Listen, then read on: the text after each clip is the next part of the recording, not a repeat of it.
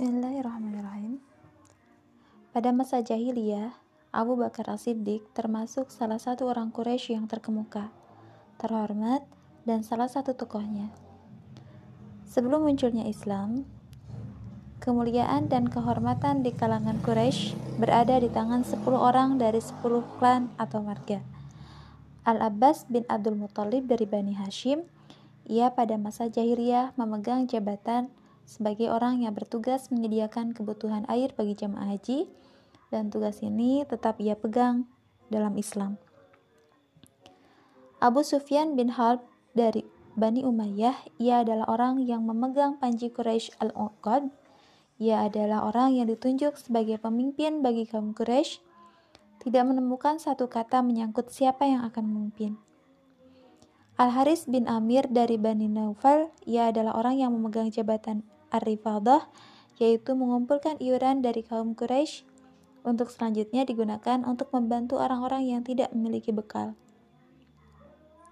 Utsman bin Talhah bin Jam'ah bin Al-Aswad dari Bani Asad, ia adalah orang yang selalu dimintai pendapat, pandangan, dan pertimbangan.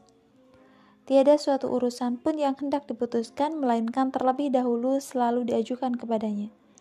Jika ia menyetujuinya, maka akan dilaksanakan, namun jika ia tidak menyetujuinya, maka ia memberikan pilihan. Ia memiliki beberapa orang dekat yang menjadi pembantunya. Abu Bakar As-Siddiq dari Bani Taim, ia adalah orang yang memegang jabatan mengurusi Al-Ashnak, yaitu diat dan denda. Jika ia mengambil alih suatu beban tanggungan diat atau denda, lalu ia meminta bantuan kepada kaum Quraisy untuk ikut menanggungnya, maka mereka mempercayainya dan meluluskan pengambil alihan itu. Namun, jika orang lain selain Abu Bakar yang mengambil alih, maka mereka tidak mau membantu. Khalid bin Al-Walid dari Bani Mahzum. Ia adalah orang yang memegang jabatan mengurusi Al-Qubbah dan Al-Ainah Adapun Al-Qubah adalah tenda yang mereka dirikan sebagai tempat mengumpulkan berbagai perbekalan untuk menyiapkan pasukan. Sedangkan Al-Ainah adalah tali ke tali kendali yang digunakan untuk kuda kaum Quraisy dalam pertempuran. Umar bin Al-Khattab dari Bani Adi, ia adalah orang yang memegang jabatan mengurusi masalah as-sifarah atau pendelegasian sebagai duta atau utusan untuk melakukan pembicaraan ketika terjadi konflik pada masa jahiliyah. Sofan bin Umayyah dari Bani Jumah, ia adalah orang yang bertugas mengurusi masalah al-azlam atau alat berbentuk seperti lidi atau anak panah yang ditaruh di dalam Ka'bah dan digunakan untuk mengundi nasib dan meminta putusan ketika hendak melakukan suatu hal. Al-Haris bin Qais dari Bani Saham, ia adalah orang yang menangani masalah hukumah atau peradilan dan bertugas mengumpulkan harta mereka yang dipersembahkan untuk Tuhan-Tuhan mereka. Ashar Masyahir Al-Islam Dalam masyarakat jahiliyah, Abu Bakar As-Siddiq termasuk salah satu orang terkemuka, terhormat, terpandang, dan terbaik. Mereka biasa meminta bantuan kepadanya menyangkut apa yang menimpa mereka. Di Makkah, Abu Bakar As-Siddiq memberikan jamuan dalam bentuk yang tidak pernah dilakukan oleh siapa pun. Abu Bakar As-Siddiq dikenal dengan sejumlah hal. Di antaranya adalah satu, ilmu pengetahuan tentang nasab. Abu Bakar As-Siddiq termasuk salah satu ahli nasab dan pakar tentang berita-berita bangsa Arab.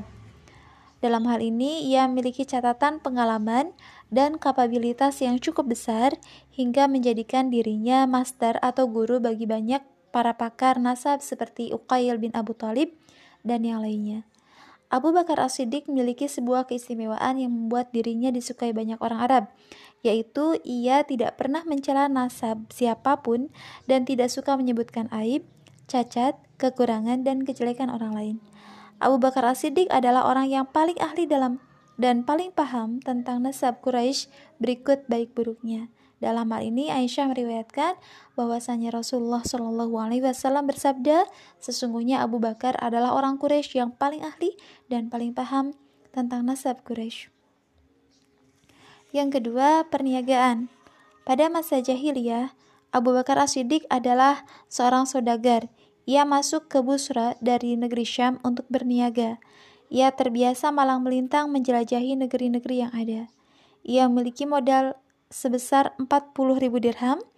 Pada masa jahiliyah, ia adalah sosok yang dikenal sangat dermawan. Yang ketiga, familiar, menarik, bersahabat, dan disukai banyak orang. Ibnu Ishaq dalam Asirah menuturkan bahwa mereka sangat menyukai Abu Bakar As-Siddiq dan sangat senang kepadanya. Mereka mengakui bahwa ia adalah sosok yang memiliki keutamaan yang agung dan akhlak yang mulia. Mereka biasa datang kepadanya, merasa nyaman, akrab, dan serak dengannya karena pengetahuannya, perniagaannya, dan sikapnya yang familiar dan bersahabat. Ibnu Ad-Daghimah berkata kepada Abu Bakar As-Siddiq ketika bertemu dengannya pada saat ia dalam perjalanan hendak berhijrah. Sungguh, Anda adalah orang yang menghiasi klan, gemar memberikan pertolongan ketika terjadi musibah, memberi bantuan kepada orang yang tidak berpunya dan gemar berbuat kebajikan.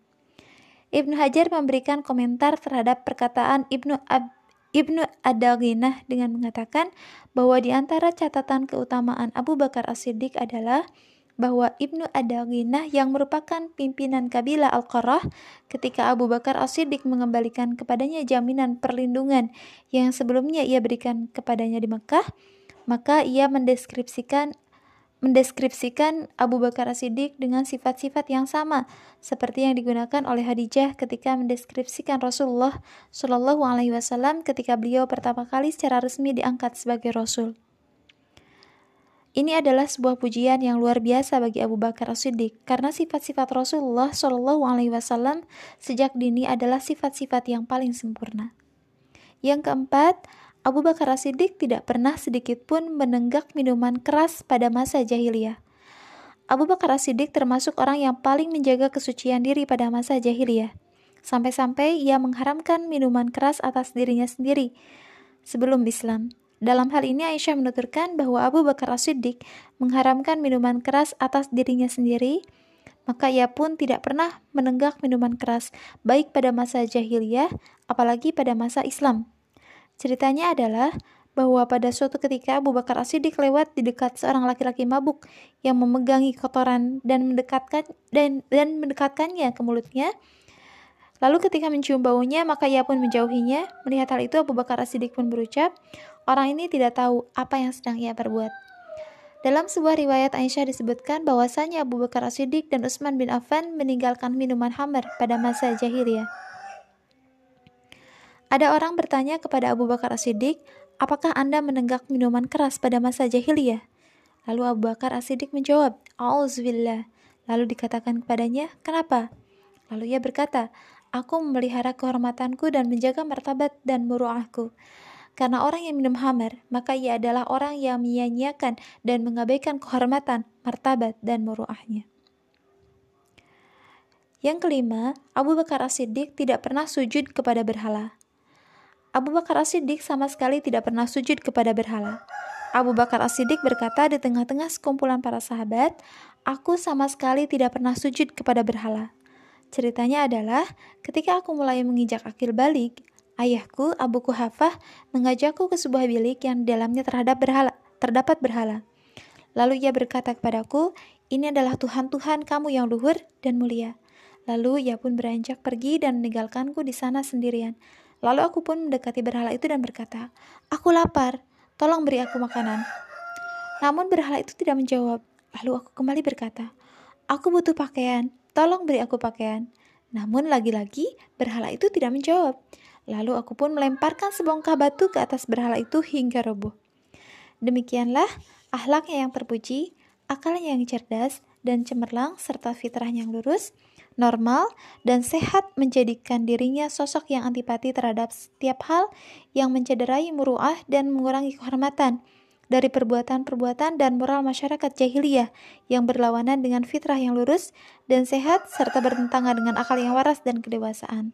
Karena itu, tidak aneh jika sosok yang akhlaknya seperti itu langsung bergabung dengan para dakwah kebenaran dan langsung menempati posisi terdepan.